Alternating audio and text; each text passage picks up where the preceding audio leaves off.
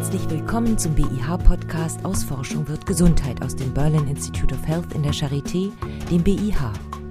Wir wollen in diesem Podcast Fragen beantworten rund um das Thema Gesundheit und Gesundheitsforschung. Mein Name ist Stefanie Seltmann. Heute bin ich zu Gast bei Professorin Carmen Scheibenbogen, der Leiterin der Immundefektambulanz am Institut für medizinische Immunologie der Charité. Mit ihr möchte ich heute über ein neues Krankheitsbild sprechen, das Long-Covid-Syndrom, also langfristige Krankheitszeichen nach einer Infektion mit dem Coronavirus. Guten Tag, Frau Professor Scheibenbogen. Hallo, guten Tag. Frau Scheibenbogen, was ist Long-Covid? Ja, Long-Covid ist erstmal nur ein Überbegriff für alle Menschen, die nach einer Infektion anhaltende Symptome über vier Wochen hinaus haben. Das sind Menschen, die milde Beschwerden noch haben, sei es, dass sie noch nicht wieder so leistungsfähig sind, die bekannten Geschmacksstörungen. Es können Menschen sein, die noch Muskelschmerzen haben oder Beschwerden, die sie auch während der Infektion hatten, also was wie Hustenreiz. Und wir wissen, dass das bei vielen auch zur Ruhe kommen kann in den nächsten Wochen. Wir haben aber auch gelernt, dass es auch Betroffene gibt, die doch relativ schwere anhaltende Symptome haben und die können auch über einen längeren Zeitraum bestehen bleiben. Wir verfolgen ja jetzt Patienten mit Long-Covid seit Sommer 20, also über fast zwei Jahre. Und wir sehen, dass ein Teil dieser Betroffenen anhaltend schwer krank sind. Jetzt sehen wir bei uns in der Sprechstunde nicht die Patienten, die bei uns stationär oder auf Intensivstationen behandelt waren, sondern wir haben eine Studie, mit der wir uns insbesondere an die Jüngeren wenden, die auch häufig über Symptome klagen wie Fatigue oder Belastungsintoleranz. Und das sind Symptome, die wir auch schon gut kennen von anderen Virusinfektionen. Und bei diesen Erkrankten sehen wir also, dass ein Teil das Vollbild dieses schweren Krankheitsbilds chronisches Fatigue-Syndrom oder MECFS hat. Und diese Menschen verfolgen wir also jetzt seit zwei Jahren und sehen, das sind viele, auch jüngere Patienten, die teilweise auch so krank sind, dass sie nicht mal in den Beruf zurückkehren können, dass sie teilweise nicht mal ihre Familie noch versorgen können. Also bei manchen gehen einfach die Covid-Symptome nicht weg. Es bleibt die Erkältungssymptomatik bestehen. Bei anderen kommt was ganz Neues hinzu, dieses Long-Covid-Syndrom als Fatigue-Syndrom. Sie untersuchen hier ja auch das chronische Fatigue-Syndrom. Was genau kann man sich darunter vorstellen? Ist das so eine chronische Müdigkeit, Schlappheit oder was kommt da noch dazu? Das ist ein ganz wichtiger Punkt. Ähm, der Name ist ja so ein bisschen suggestiv, chronisches Fatigue-Syndrom, also ist es eine schwere Fatigue oder Müdigkeit, aber das ist nur ein Teil dieser Erkrankung. Es ist also eine eigenständige, auch sehr komplexe Erkrankung. Ich vergleiche das immer so, eine Erkrankung ähnlich wie die Multiple Sklerose, bei der die Erkrankten als, ähm, sagen wir mal, Hauptproblem haben, die schwere Belastungsintoleranz, ein Begriff, den man seit Covid auch besser kennt. Also das Unvermögen, oftmals nur leichte Alltagsaktivitäten auszuführen. Und wenn man das eben dann doch tut, was man ja oft auch tun muss, dann kommt es meistens zu einer Verschlimmerung aller Symptome. Und diese Verschlimmerung, die merkt man dann auch am nächsten Tag noch. Per Definition muss die also bis zum nächsten Tag anhalten. Es kann zu einem richtigen Crash kommen, dass man tagelang schwerst krank ist. Und die Symptome, die eben zu dieser Erkrankung immer auch noch gehören, sind schwere Konzentrationsstörungen oder Wortfindungsstörungen. Die Patienten beschreiben das oft als so einen richtigen Gehirnnebel, der eben dann auch schlimmer werden kann bei Belastung. Es gehören immer auch Schmerzen dazu. Also gerade nach Covid ähm, haben sehr viele anhaltende Kopfschmerzen, die auch nicht gut ansprechen auf Schmerzmedikamente. Viele haben Muskelschmerzen, entweder schon in Ruhe oder auch hier nach kleinster Belastung. Was ist so eine kleinste Belastung, die das auslösen kann? Das ist individuell natürlich auch unterschiedlich. Für manche heißt das, sie können vielleicht gerade noch ihr Arbeitspensum erfüllen und mehr geht aber gar nicht. Abends liegen sie dann nur noch. Für andere heißt das aber, sie sind so krank, die können eigentlich nur noch liegen. Und bei denen reicht es schon, wenn die für kurze Zeit stehen, dass es zu einer Verschlechterung kommt. Denn das ist auch ein weiteres Symptom dieser Erkrankung, dass man oft unter einer sogenannten orthostatischen Intoleranz leidet. Man kann also nicht mehr gut stehen. Und was passiert dann? Man passt einfach die Durchblutung auch nicht richtig an. Das heißt, wir müssen ja unser Blut ständig dahin verteilen, wo wir es brauchen. Also wenn wir stehen, muss mehr in die obere Körperhälfte gepumpt werden und ähm, wenn wir joggen, brauchen wir mehr Blut in der Muskulatur. Das funktioniert nicht mehr und das hat damit zu tun, dass die ganze Feinsteuerung, mit der wir die unbewussten Dinge machen, also dass wir atmen, dass unser Herz schlägt, dass das alles auch bei dem chronischen Fatigue-Syndrom durcheinander kommt, dass die Erkrankten zu schnell atmen und dass das Herz zu schnell schlägt. Das trägt dann natürlich auch dazu bei, dass sagen wir mal, der Körper sich nicht optimal anpassen kann auf die Anforderungen. Wer ist denn betroffen? Kann man das sagen? Sind das eher sogar die leicht Erkrankten? Sind das eher junge oder alte Menschen, Frauen oder Männer? Also muss vielleicht vorneweg schieben, dass die Patienten, die stationär waren, auf Intensivstationen lagen, da haben natürlich die allermeisten auch Langzeitprobleme. Das war zu erwarten. Wir sehen die jüngeren Patienten, das sind vom Alter her zwischen 20 und 50-Jährige. Es sind doppelt so viele Frauen wie Männer. Sie sind in der Regel aus voller Gesundheit erkrankt. Der Verlauf an Covid war meistens nur milde, also keine Lungenentzündung. Und wir sehen jetzt, dass viele von diesen Jüngeren, die das Vollbild von ME-CFS erfüllen, das sind also etwa die Hälfte der Patienten, die zu uns kommen. Wir sehen, dass viele von denen anhaltend schwer krank sind. Gibt es auch Kinder, die schon betroffen sind? Bei Kindern hat man immer so das Gefühl, die Infektion ist nicht so schlimm. Da wir Internisten sind, sehen wir erst Menschen ab 18 Jahre, aber ich weiß von meiner Kollegin Frau Professor Behrens aus München, die dort eine Sprechstunde hat, auch für Kinder, die vom postinfektiösen Fatigue-Syndrom betroffen sind, dass es eben auch Kinder gibt, die so schwer krank sind, sind allerdings überwiegend Jugendliche und es sind auch bei Weitem nicht so viele, wie wir hier bei den Erwachsenen sehen. Und was macht denn jetzt das Virus im Körper, was dann dieses Long-Covid-Syndrom auslöst? Also bei den allermeisten unserer Patienten, schon wenn wir die das erste Mal sehen, einigen war das an Monat drei, meistens erst an Monat sechs, gibt es keinen Hinweis mehr, dass das Virus im Körper noch aktiv ist. Wir gehen davon aus, dass es bei den allermeisten das Immunsystem ist, was nicht wieder zur Ruhe gekommen ist. Das Virus ist insofern besonders, als es ein neues Virus ist. Wir hatten also in unserem Leben bislang damit nichts zu tun und dass es auch viele unterschiedliche im Körperzellen befallen kann und dass daher auch die Infektion oft über zwei Wochen anhält. Und das führt dazu, dass das Immunsystem natürlich extrem hochgefahren wird und daher auch länger braucht, wieder zur Ruhe zu kommen. Und bei einigen scheint das auch gar nicht richtig zu funktionieren. Auch über ein Jahr hinaus noch sehen wir noch eine leichte Entzündungsreaktion im Körper. Das kann man messen. Das sind bestimmte Zytokine, die noch erhöht sind. Wir sehen darüber hinaus, dass auch Autoantikörper gebildet werden. Das sind Antikörper gegen körpereigene Strukturen. Da gibt es jetzt nicht den einen Autoantikörper, der durch Covid ausgelöst wird, sondern das ist letztendlich ein relativ buntes Bild. Es gibt manche Menschen, bei denen kann Covid eine Autoimmunerkrankung auslösen, die man auch schon kennt. Also zum Beispiel sowas wie Diabetes mellitus oder Multiple Sklerose ist beschrieben. Und wir selbst schauen uns insbesondere die Autoantikörper an gegen Rezeptoren des autonomen Nervensystems, als Beispiel der Adrenalinrezeptor, über den wir ja quasi die Stressreaktion steuern. Und wir wissen, dass also nicht nur das Adrenalin das tut, sondern dass es auch Antikörper gibt, die das quasi gemeinsam mit dem Adrenalin machen. Also das Immunsystem versucht, das Virus abzutöten oder zu markieren als fremd und verirrt sich und markiert aus Versehen körpereigene Strukturen, die mit dem autonomen Nervensystem zusammenhängen. Genau. Wir sehen, dass zum Beispiel die Höhe solcher Antikörper gegen Adrenerge-Rezeptoren auch mit der Symptomschwere korreliert oder auch mit der Durchblutungsstörung. Das ist also schon ein ganz wichtiger Hinweis, dass hier auch diese Autoantikörper mit an den Symptomen beteiligt sein können. Und diese Durchblutungsstörung, die wir bei dem chronischen Fatigue-Syndrom ja schon gut kennen, die sehen wir jetzt auch bei den Post-Covid-Patienten. Das heißt, wir haben auch gerade was die Feinsteuerung der Durchblutung angeht, bei vielen Patienten eine Anpassungsstörung. Sie haben auch kalte Hände wenn man sich das anschaut, dann sind die Finger ähm, schnell rot und blau. Und man kann das auch messen, dass gerade die Durchblutung der kleinen Kapillaren nicht ganz optimal ist und dadurch ist natürlich auch die Sauerstoffversorgung der Muskulatur, der Organe gemindert. Wir sehen, dass die Patienten auch eine ausgeprägte muskuläre Schwäche haben. Das kann man auch messen über die Handkraft.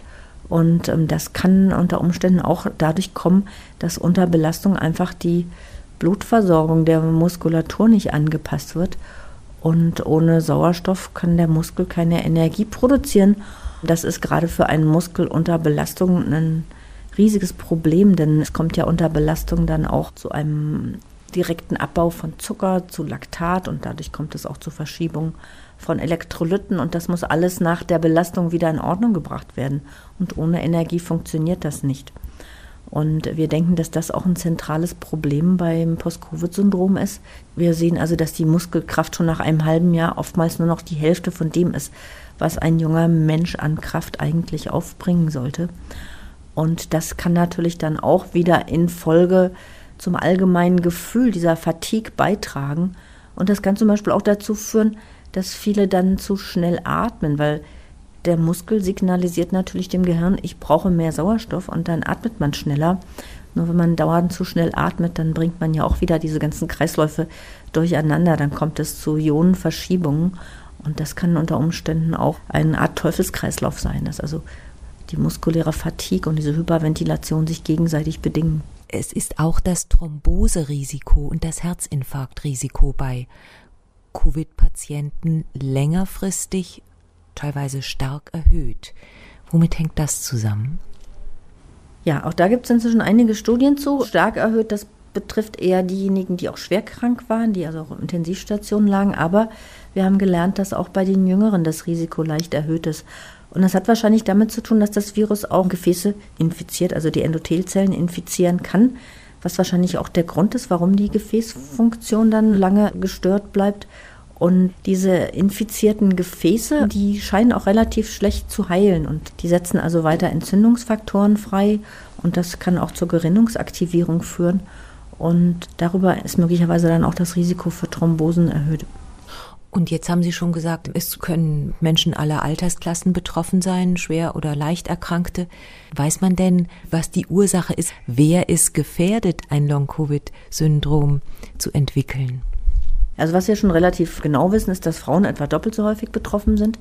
Und wir sehen, dass es auch Menschen sind, die Immundefekte haben. Also das sind ja die Patienten, die wir hier auch betreuen mit Immundefekterkrankungen. Jetzt sind es oft auch Menschen, die nur einen ganz milden Immundefekt haben, den sie also vorher gar nicht kannten. Es gibt zum Beispiel einen Defekt im Komplementsystem. Das manosebindende Lektin ist so ein Teil des Komplementsystems, das gerade in der Anfangsphase einer Infektion auch wichtig ist, weil es Viren neutralisieren kann. Und das ist sogar ein relativ häufiger Defekt in der Bevölkerung. Etwa 5 Prozent haben das, oftmals unbemerkt. Und wir sehen aber jetzt, dass diejenigen, die das Post-Covid-Syndrom entwickelt haben, zu 25 Prozent diesen Defekt haben, der ein angeborener Defekt ist, der also sich nicht erst entwickelt haben kann, Folge der Erkrankung, und das heißt einfach, die haben an der Anfangsphase der Infektion wahrscheinlich länger gebraucht, um das Virus in den Griff zu bekommen. Es gibt Studien aus Zürich, die zeigen, auch wenn bestimmte Immunglobuline etwas niedriger sind, das IgM oder das IgG3, dass man dann auch ein höheres Risiko hat, Post-Covid-Syndrom zu entwickeln. Und wir gehen insgesamt davon aus, dass es aber auch Menschen sind wahrscheinlich, die ein aktiveres Immunsystem haben. Also da kommt zum einen diese Immunschwäche zusammen, dass man in der Anfangsphase das Virus nicht so gut neutralisieren kann, aber dann auch das Problem, dass man sein Immunsystem nicht so leicht abschalten kann, weil man möglicherweise ein Immunsystem hat, was sich am Ende nicht so richtig wieder abschaltet. Das sind Menschen, die grundsätzlich ein erhöhtes Risiko haben, Autoimmunerkrankungen zu entwickeln. Da wissen wir, es gibt Varianten im Immunsystem, die treten in Familien gehäuft auf und wenn man die hat, dann findet man in diesen Familien auch häufiger Autoimmunerkrankungen. Vieles spricht dafür, dass gerade Covid Autoimmunreaktionen auslöst und dass das wahrscheinlich gerade bei denen, die ECFS nach Covid entwickelt haben, auch ein ganz wichtiger Mechanismus ist und dass man in diese Richtung auch dann Therapiekonzepte entwickeln sollte. Sie haben noch gesagt, Frauen sind doppelt so häufig betroffen wie Männer. Haben Frauen denn ein anderes Immunsystem als Männer? Haben Frauen eher Immundefekte?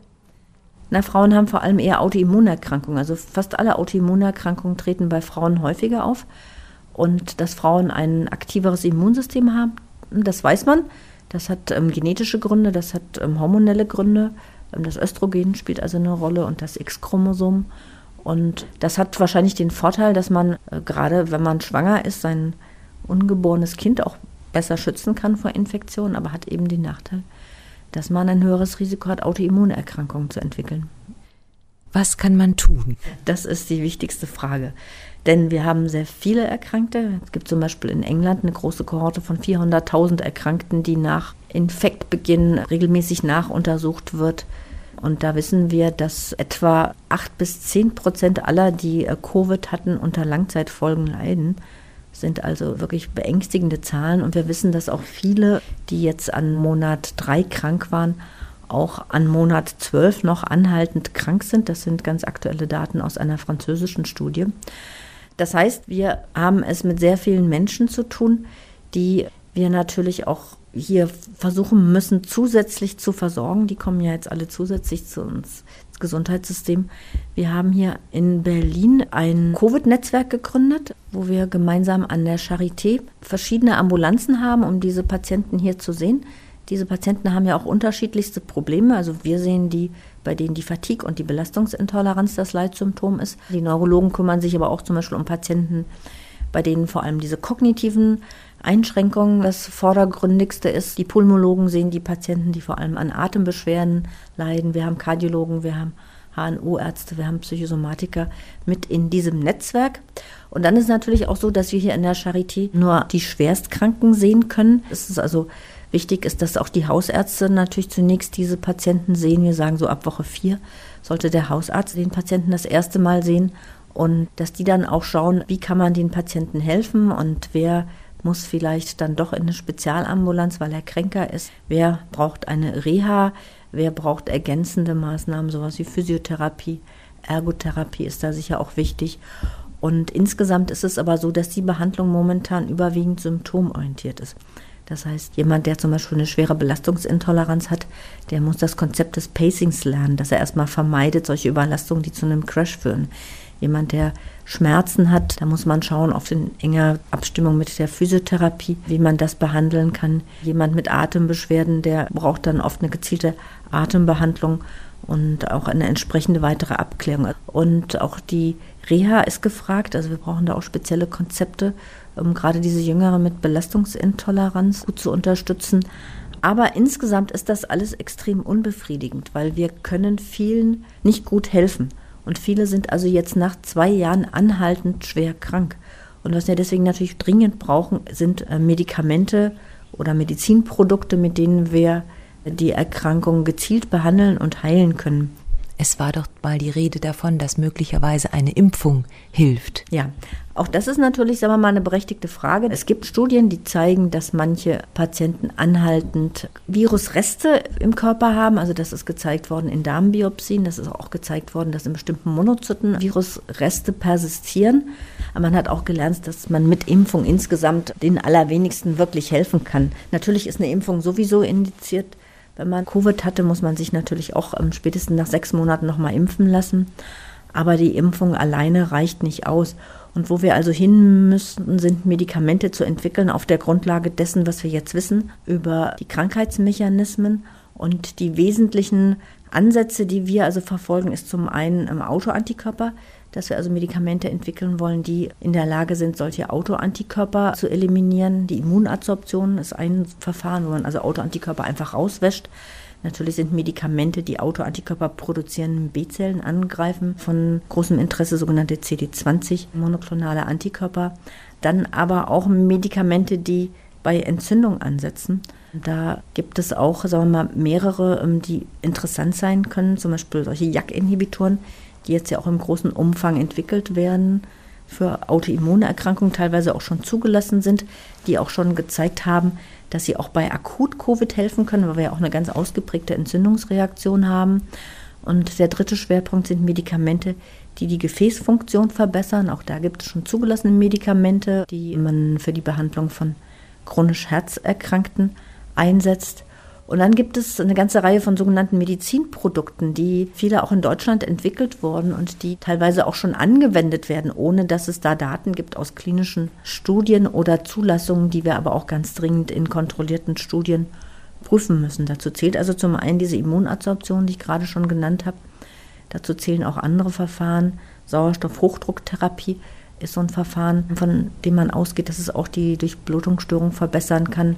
Dann gibt es ein Verfahren, das auch an der Charité entwickelt wurde, eine sogenannte Gegenpulsation oder Herzhose auch genannt, die quasi entwickelt wurde, um die Durchblutungssituation bei Herzerkrankten zu verbessern die auch von Interesse wäre. Help-Apherese ist auch so ein Verfahren, über das viel gesprochen wird, das letztendlich vom Konzept her eigentlich dazu entwickelt wurde, um hohe Blutfette herauszuwaschen und da ist eigentlich noch am wenigsten verstanden, was es ähm, beim Post-Covid-Syndrom machen könnte. Und vielleicht am Ende noch ein Punkt zum BC007, danach werde ich ja auch immer gefragt.